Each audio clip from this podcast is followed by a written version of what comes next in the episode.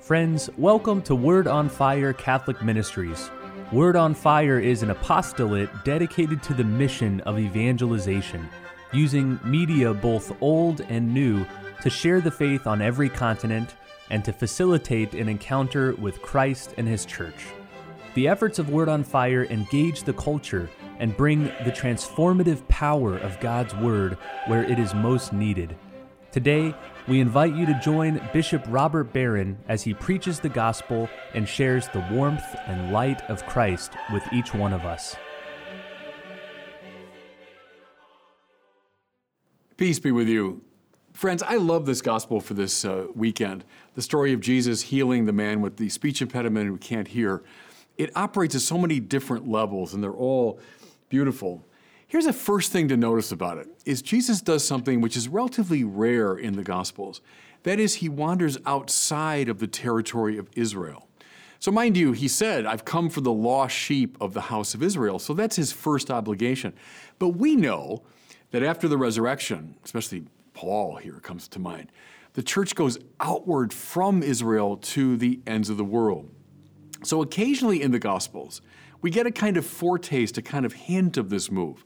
Well, especially in this story, because Jesus wanders out of Israel into what's called in Greek the Decapolis, just means the area of the ten cities. This was a territory to the east of the river Jordan, so in present day Jordan. At the time, it was very much under the influence of the Greco Roman culture because the Romans wanted to signal, you know, our culture's gone to the ends of the world. So it was kind of the eastern extreme of the Roman Empire. So, into this more uh, Greek, Roman, we might say today, this more secular sort of territory, Jesus uh, wanders. And there, they bring to a man who cannot hear, and is, is often the case when someone who can't hear they have a speech impediment, and Jesus uh, famously cures him. Now, I've said this many times to you before. The Gospels are intensely interested in Jesus the healer.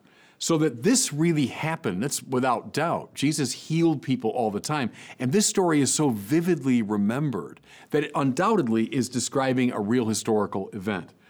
But having said that, the gospel writers are all literary and theological geniuses, and so they take these stories and they present them in such a way that they operate at deeper levels as well. And so we're meant to see in this story of healing a kind of deeper story of healing. And I think this story is really all about evangelization. Now, what do I mean? Well, Let's read it more symbolically. The Decapolis, the 10 cities, the realm that's more secular outside of Israel. I think much of our Western culture today is like the Decapolis. In other words, not a culture shaped by the Word of God, but shaped very much by secularist uh, influences. As a result, a lot of people in our culture can't hear the Word of God.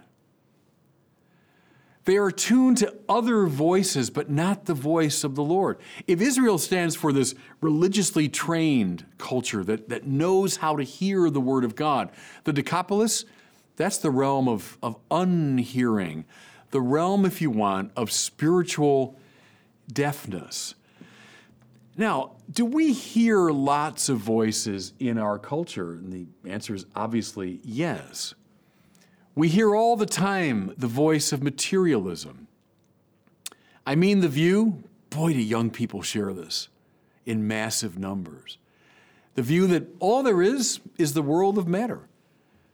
The world the sciences describe, matter and motion, that's all there is. Spiritual purpose, deeper meaning, moral value. Uh, no, everything just comes down to matter, materialism. And so find as much, you know, pleasure as you can in life. How about the voice I've talked about a lot with you of subjectivist individualism? You know, I'm the source of value.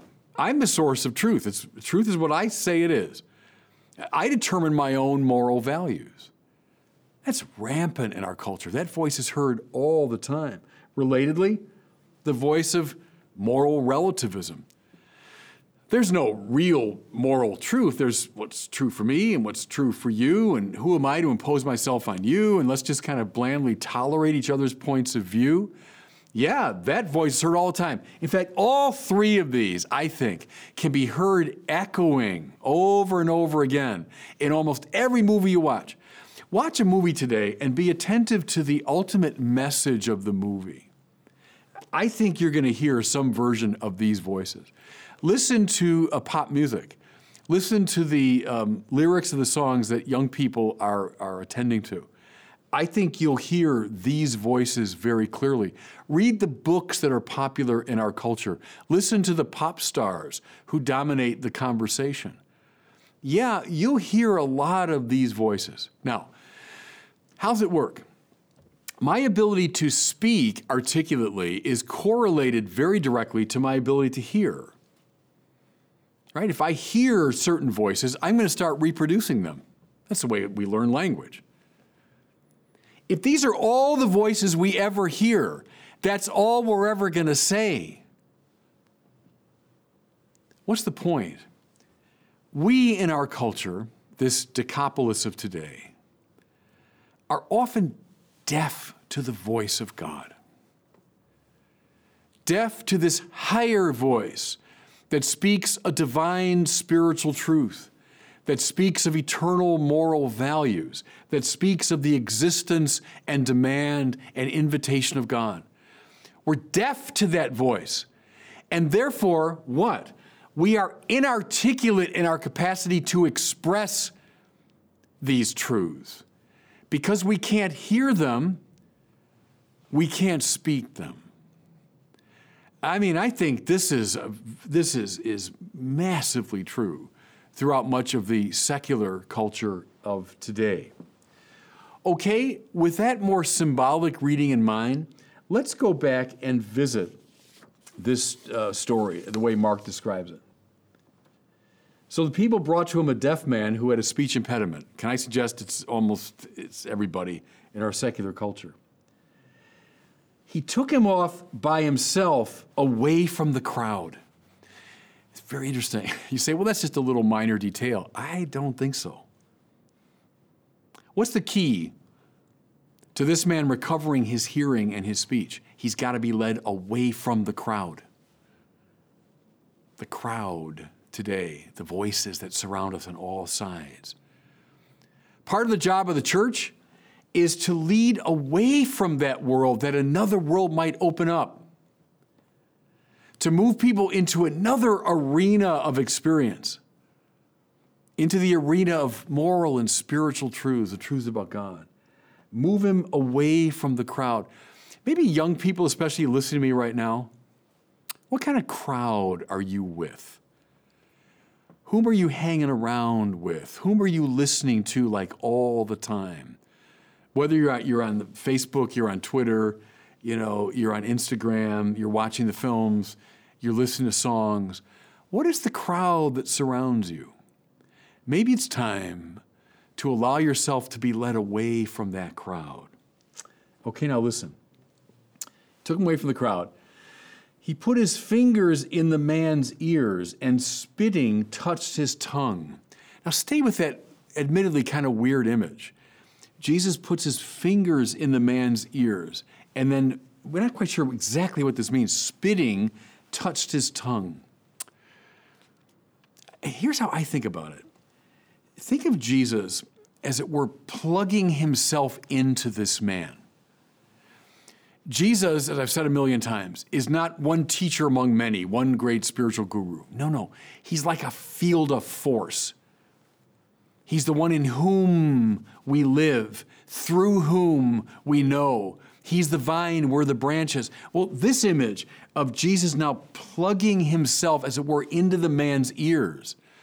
This is taking someone today away from the crowd and plugging him or her into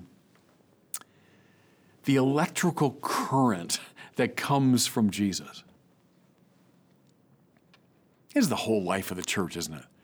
That's evangelization to bring people to Christ, that they might be plugged anew into His energy, they might begin to hear Him and resonate with Him. Spitting touched his tongue. Was this maybe an ancient healing uh, uh, gesture? Well, we don't know exactly, but Jesus may be borrowing it from his culture. But what I love here, the, the intensity of the, of the physical contact. Jesus, as it were, like rubbing his own life into this man. What are the sacraments of the church? which involve these, these visceral, physical elements of water and oil and the imposition of hands and bread and wine consecrated. What are the sacraments but the means by which Jesus is, is rubbing his life into us? I just love the, this, the, the plugging in the ears and the spitting on the tongue. It's, a, it's such a visceral physical contact. Well, that's what it means to be in relationship with Him. It doesn't just mean, oh, I've taken on a new interesting teacher in my life. No, no, I've, I've come to live in Him. It's no longer I who live, says Paul, but Christ who lives in me, plugging into his ear, spitting on his tongue. This is the intense contact with Jesus. Now, listen, I love this. Then he looked up to heaven and groaned and said to him, Ephphatha. That means be opened. First, Ephphatha. There are three times in the Gospels when the Aramaic of Jesus, his own speech, is preserved. The first is the Talitha Kumi, remember to the young girl, little girl, get up. The other one is Eli, Eli, lema sabachthani from the cross. God, my God, why have you abandoned me? And then this one, it's interesting, isn't it? Three times only in the, in the Greek of the Gospels that the original language of Jesus is preserved. Ephphatha, be opened. You see what that is? Paul Tillich, the Protestant theologian, talked about self complacent finitude. He meant the, the view of the world that, you know, here I'm in the finite world of matter and, you know, the goods of this world, and I'm, I'm okay with that. I'm self complacent in my finitude. Another great Protestant thinker, Karl Barth, said the prime deadly sin of today is sloth, a kind of spiritual laziness. Be opened, ephphatha, open your, your mind and your heart and your ears to hear a higher voice. But I love this. So Jesus now, imagine, he's got the fingers in the man's ears. He's the Son of God. He's the Word made flesh. He looks up to heaven. That always means looking to his Father. And then he groans. What's groaning but just allowing breath to kind of run over the vocal cords? Can't help but see this as an image of the Trinity. The Son looking up to the Father, and then the breath of the Holy Spirit. Remember, Paul talks about the, the groanings of the Holy Spirit in us. Well, here it is. This deaf man who can't speak, that's all of us today, or many of us in the secular culture. We can't hear the Word of God, and therefore we can't speak it. What's the point of evangelization? Is to plug plug the, these deaf and inarticulate people into the field of force who is Christ, so that in turn they might be drawn into the very life of the Trinity. This is, there's the program. There's the program, everybody, for evangelization. Maybe you feel, as you listen to me right now, that you're not sufficiently evangelized. Maybe you feel, yeah, I'm, I'm kind of deaf to the Word of God. Come come to Christ. In the story, people brought him to Christ. Okay, you go. You go on your own. Get plugged into his power. Or maybe, maybe you hear the word of God, but a lot of people around you don't. Bring them. You now, today, as, as these friends did, you bring people to Christ. Bring them to the church, bring them to the sacraments, plug them into the power of Christ that they might hear and eventually that they might therefore be able to speak the Word of God. And God bless you. Thank you for listening to this week's homily from Bishop Robert Barron. For more resources from Bishop Barron, please visit wordonfire.org.